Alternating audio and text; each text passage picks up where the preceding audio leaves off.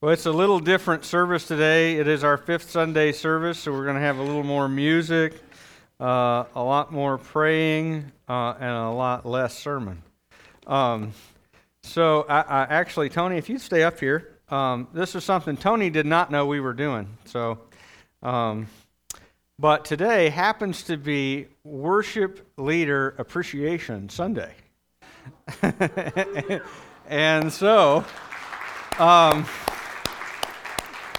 So, uh, so a few of us got together and we decided to put together a little gift for Tony uh, in just appreciation of all of the work that he puts in. Uh, a lot of it unseen. A lot of you don't know that every Tuesday night, um, with with rare exceptions, Tony and Ginger and the band are here practicing. They are here every Sunday morning uh, at 8 o'clock, uh, practicing, getting ready to lead us in worship.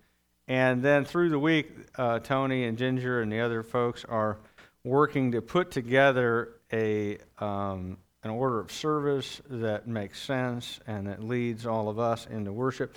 And so we just want to uh, give a little gift to you, a little recognition uh, for all that you guys do for and have done for us for decades with little recognition, but uh, we want to recognize you today in any case. So thank you, brother. Appreciate you.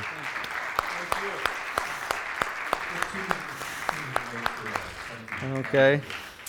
Well, uh, we have been in a series here um, looking for the past several weeks, and we'll continue for the next few weeks here, uh, on what it means to be Jesus' disciple so that we carry out Jesus' mission to make disciples and we help them to grow up to maturity in Christ. Our goal is to not only be disciples, but to make disciples. And if we're going to make disciples, we need to know what one is, right?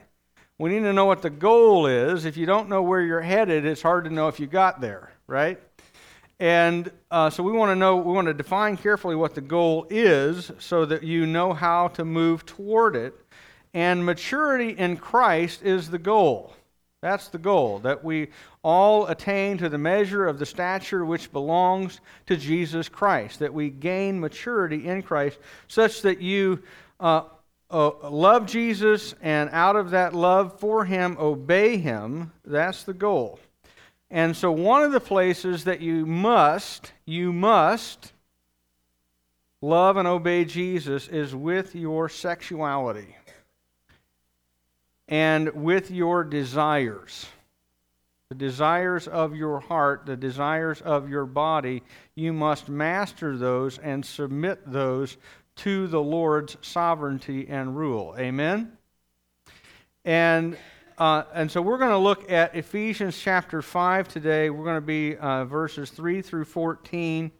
Uh, this is a this is a a serious passage with a serious beginning, with some stern warnings in the, in, in the middle, and it ends in great hope and encouragement. So if you're if you're discouraged at the beginning, you feel a little beat, beat on at the beginning by the word, that's okay. Hang in there. Hope is coming, okay, as we move toward the, the end of this passage, all right? But we want to look at uh, this passage together. Ephesians chapter 5 verses 3 through uh, 14. Uh, but sexual immorality and all impurity or covetousness must not even be named among you, as is proper among saints. Let there be no filthiness, nor foolish talk, nor crude joking, which are out of place, but instead let there be thanksgiving. For you may be sure of this that everyone who is sexually immoral or impure or who is covetous, that is, an idolater, has no inheritance in the kingdom of Christ and God. Let no one deceive you with empty words, for because of these things the wrath of God comes upon the sons of disobedience. Therefore, do not become partners with them. For at one time you were darkness, but now you are light in the Lord. Walk as children of light, for the fruit of light is found in all that is good and right and true. And try to discern what is pleasing to the Lord. Take no part in the unfruitful works of darkness, but instead expose them. For it is shameful even to speak of the things they do in, speak, in secret. But when anything is exposed to the light, it becomes visible, for anything that becomes visible is light.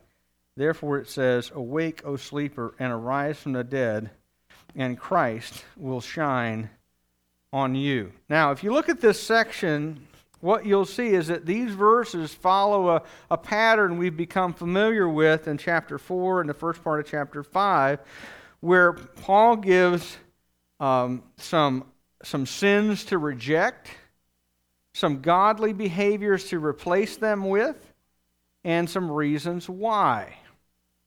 And if you look at verses 3 and 4, they are really blunt about the sins to reject.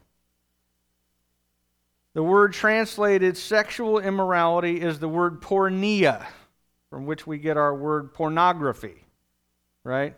Porneia is kind of a, a theological junk drawer word, if you will. It's a, very, it's a very broad word that includes all types of sexual immorality, all classifications. So, uh, whether we're talking about fornication, whether we're talking about adultery, we're talking about homosexuality, we're talking about pornography, we're talking about lesbianism, we're talking about bestiality, whatever other kind of variety and type and, and kind of, you know, going to fluffers or whatever, you know, that you want to include in that list, it's on that list. Okay? Every kind of sexual immorality that exists is included in that word, sexual immorality. But just in case, uh, because the Bible approves, in fact, the Bible commands and encourages and upholds and uplifts and is excited about one kind of sexuality, right? One man, one woman, covenant relationship before God that kind of relationship, it encourages, upholds, exalts, celebrates. Right? Uh, celebrates it in Proverbs, celebrates it for an entire book in Song of Solomon, uh, celebrates it in Hebrews, celebrates it lots of places. In fact, every place Jesus talks about marriage, he talks about one flesh union. That's not just the idea of soul to soul, it's also body to body. Something that God designed, right? But anything outside of that, anything outside of that realm is sexual immorality and is sin. And and there's another word he, he, he uses another word right after that he says impurity that's a very similar word it's like okay, just in case you might have some, some things that you thought, well, this might be an exception. Well, no, let me give you another word that means basically the same thing, but is also a very broad word for any kind of, you know, sensuality kind of thing that people might be into. That they go, well, you know, I'm not actually I'm not actually immoral, I'm not actually quite sinning. Well, let me give you another word that basically tells you, yeah, you are. okay? That's the point of that word impurity. Every kind of sexual behavior that isn't confined to a one flesh marital union is sinful and must be rejected if you are a believer. If you're not a believer, do what you want and come under God's judgment. But if you're a believer in Christ, then we walk in purity and holiness in this area. Amen. Now, and then, uh, and then he also goes on, and in verse four, to he, he uses uh, three different words: filthiness, foolish talk, crude joking, that identify various kinds of verbal, if you will, verbal sexual immorality. Where, you know, in other words, sexual immorality is not just what you do with your body, it's also can be defined as things that come out of your mouth, right? Ever work with somebody? I have, where no matter what you say, they make it filthy, right? What's that reflect? That reflects uh, the state of their heart. That reflects, we, we, we say, you have a dirty mind, right? That's a perfectly innocent comment, and you made it dirty. Um, you made it sexual. You made it immoral, right? Um, you know, this is the, I don't know, I mean, surely kids are not very different from what we were like when I was in school, right?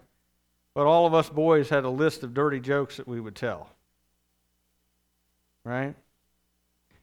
Um, those things are improper if you're a believer.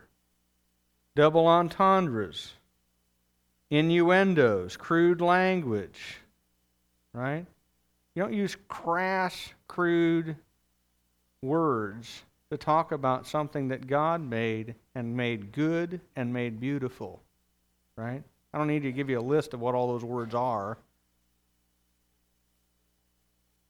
But there are words that people use to talk about these things that are crass, that are crude, that are nasty, that are degrading to something God made beautiful and good and holy and exalted. Okay? Um, and don't miss what the word says about these things. Look at the, look at the text. Look at verse 3 and 4 here we reject bodily immorality. And what's he say? He says, as is proper among saints. And we reject verbal forms of immorality too, because what's it say? It's out of place. Out of place. It doesn't fit with who we are as believers. And we are called to live up to who we really are. Who are you really, according to the Bible? You are, what's the text say? Saints.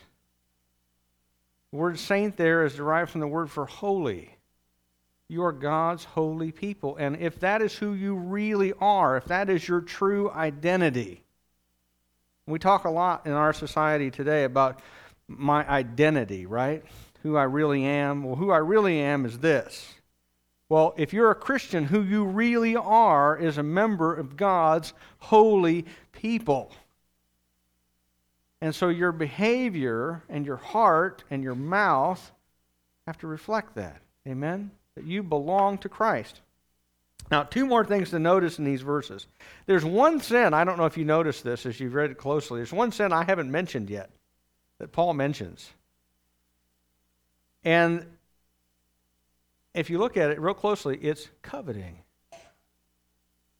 I had to give that a little thought. Why does what, I get all this t- discussion about immorality? What about coveting? How is that wrapped in here? And then he also mentions a solution for it to all these sins. And what he says is it's thanksgiving.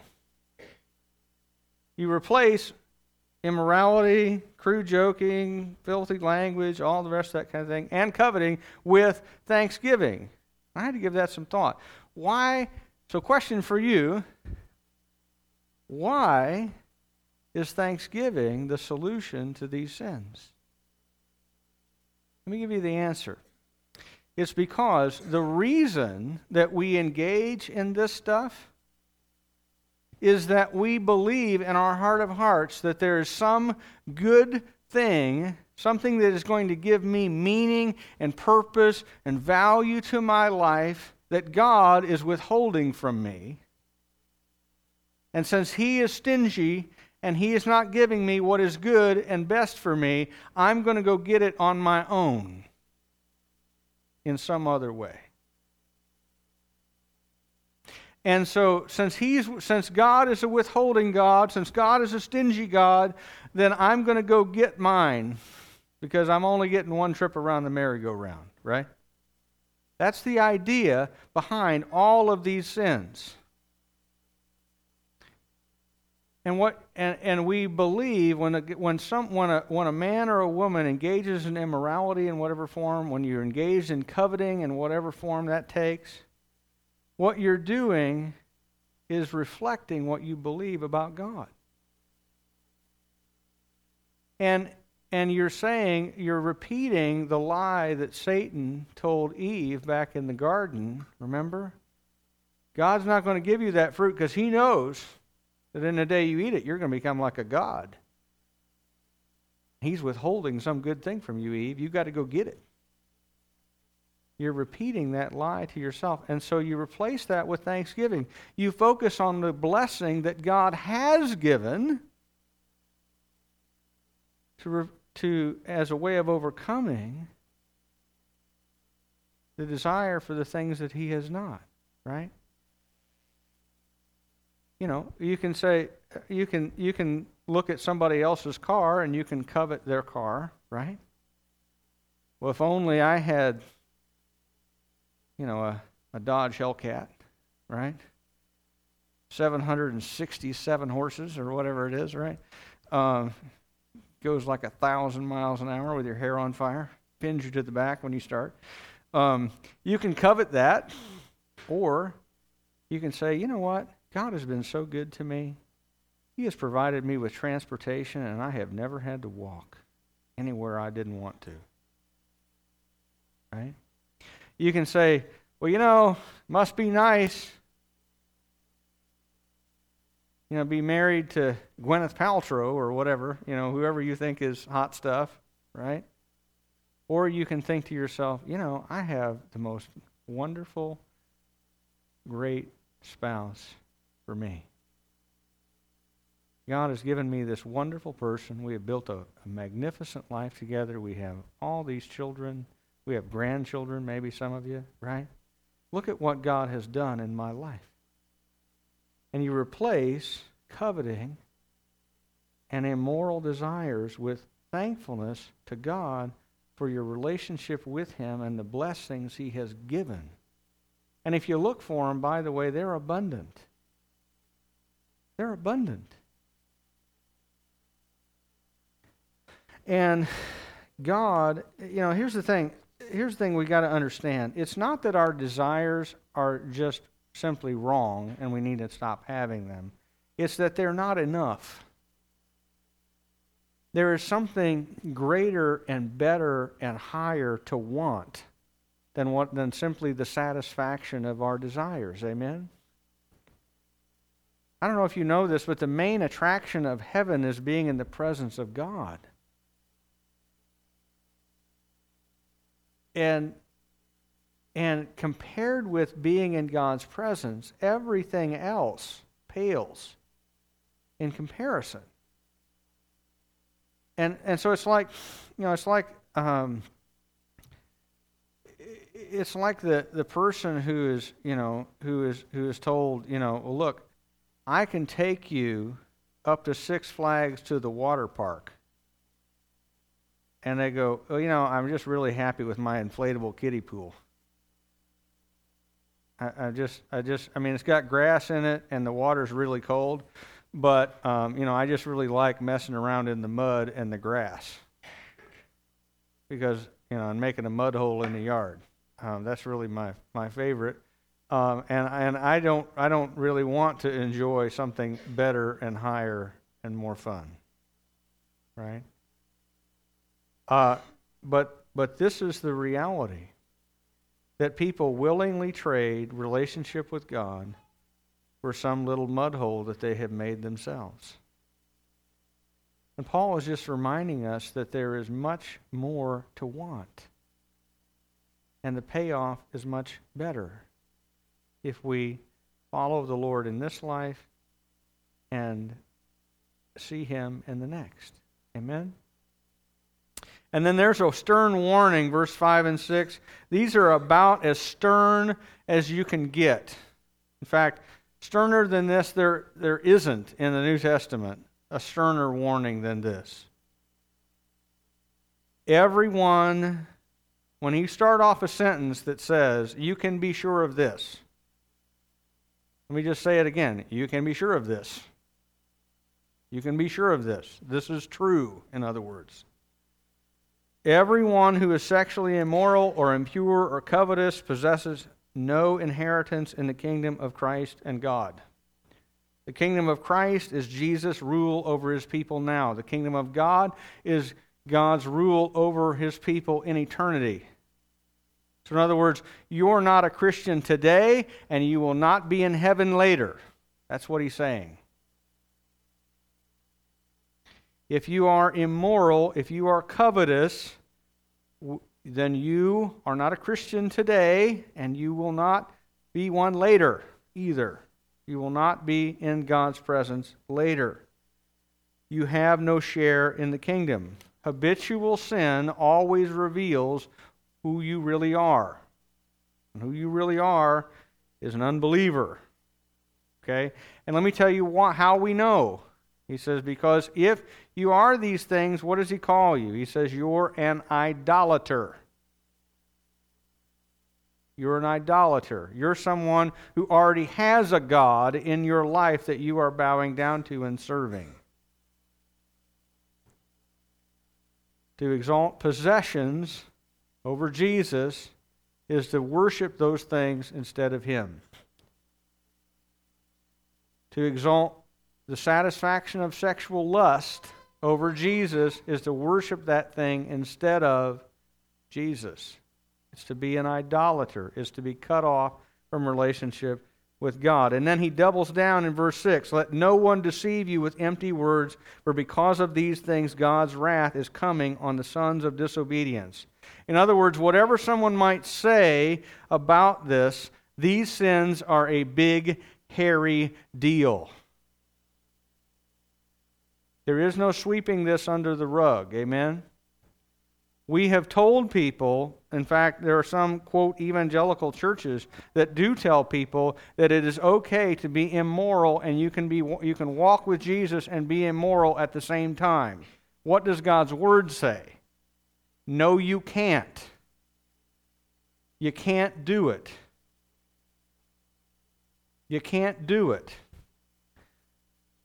any more than you can mix rat poison in your water glass and have a good time the rest of the day. Right? You can't do it. The, the presence of the one makes the other toxic. This is a very, very serious thing. God's holiness has not changed. You can go to hell for these things. True. True story. You heard it here first. You can go to hell for these things, and you will if you don't turn from them and put your trust in Jesus. That's the escape. Amen? You repent, you put your trust in Jesus, and you walk with God. But if you walk in these ways, you go to hell. That's what the scripture says. That's stern enough for anybody. Amen. Now look at verse 7 to 14. We'll just spend just a few minutes on these, okay? After all these hard words, this passage ends with some increasing hopefulness. Uh, it's easy to get sucked into the same kinds of sins that we engage in as unbelievers, but we don't have to do that. Our desires can be and are being transformed. Amen? Because we're not talking about somebody who fell into sin. You know, they were a believer and they fell into sin and then they repented and turned, turned away from it, right? That's, that's not what we're talking about, verse 5 and 6. We're talking about somebody who's living in it, wallowing in it, enjoying it, and not repenting, right? But we are talking about a, a progress and a growth away from that stuff and having our desires transformed. We don't have to do that. Verse 7 tells us don't partner with them. Don't share with disobedient unbelievers in their immorality. That's what the verse is telling us. Um, just because everybody else is doing it does not constitute a good reason, right? Just as your mother taught you back in the, back in the day, right? My mom used to say, "Well, if everybody else walked off the roof, would you do it too?" Right? um, that's kind of the idea of verse 7. Don't be a partner with people who are engaged in immorality. Don't hang around with and build relationships with and participate in the same things that unbelievers participate in. Simply because someone else does it is not an excuse for you as a believer to do it.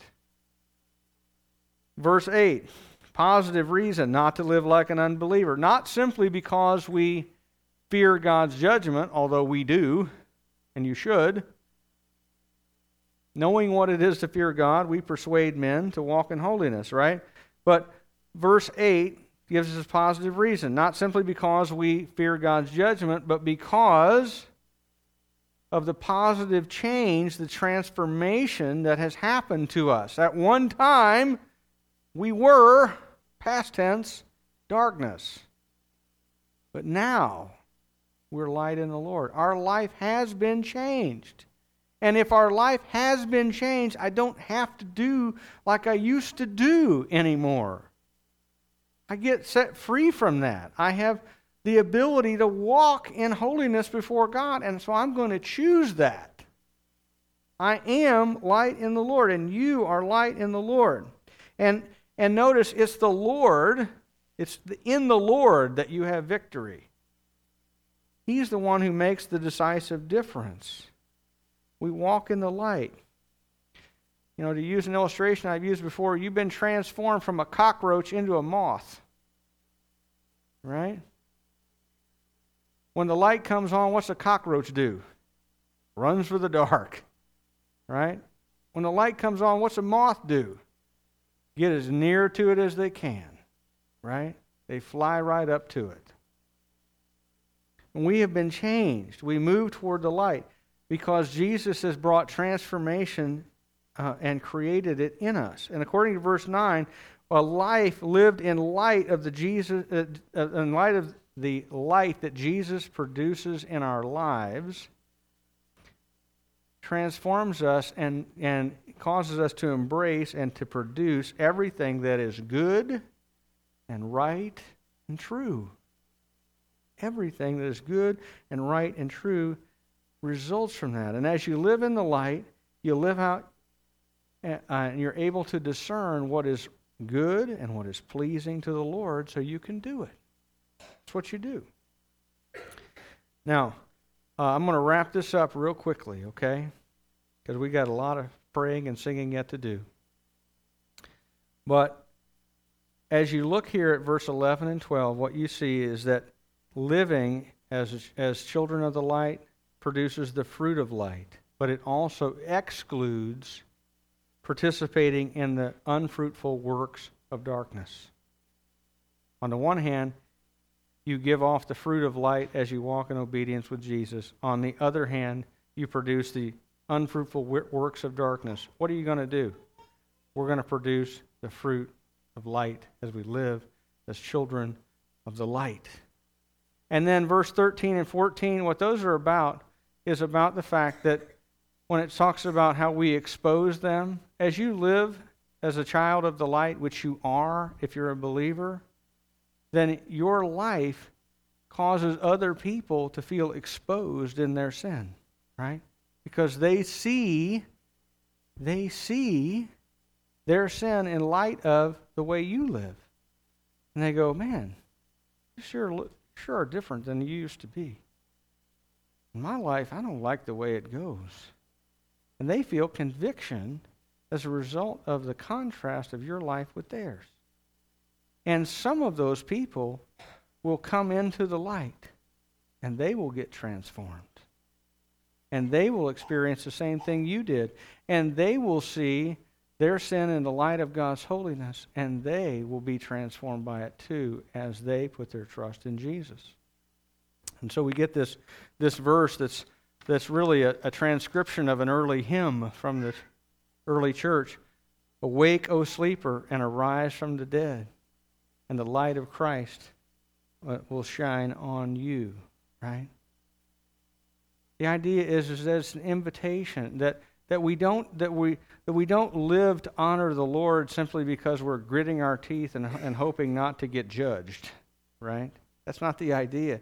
The idea is, is that your life is transformed to something that becomes attractive to other people so that they then arise from the dead as well. And the light of Christ shines on them like it shines on you. Amen? Where this is not simply a sin to avoid so we don't get whacked. This is also meant to be something where we please God because we love Him and because that shines the light out into the world that life doesn't have to be simply about the satisfaction of my lust. Amen? And if you look around, if you watch TV, that's what the world, that's the message the world gives us, is that the world is about satisfying lust. It's about, it's about a, a bigger car, a nicer car, a, um, you know, a hotter girlfriend, whatever it is, okay? It's about satisfying lust. And if you get all your lust satisfied, well, that's the good life. No. The good life is following Jesus and walking with Him. Amen? Now, because it's our fifth Sunday service, I've got the prayer of confession today. And if we need to do some confessing, let's do it right now.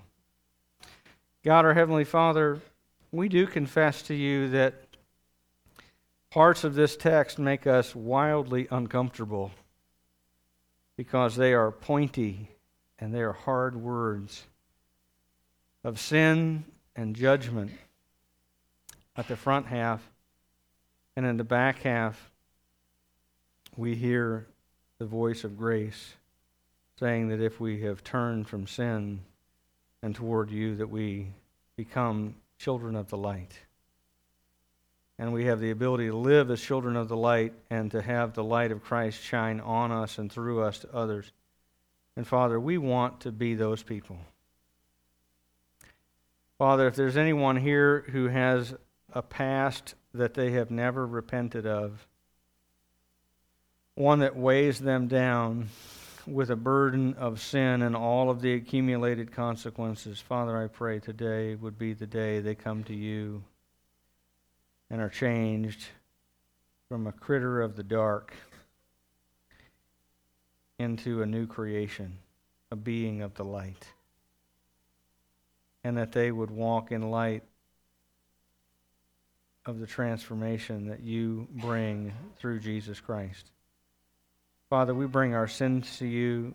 We lay them at your feet, and we ask for your, your healing and covering over them with the blood of Christ and cleansing us from them.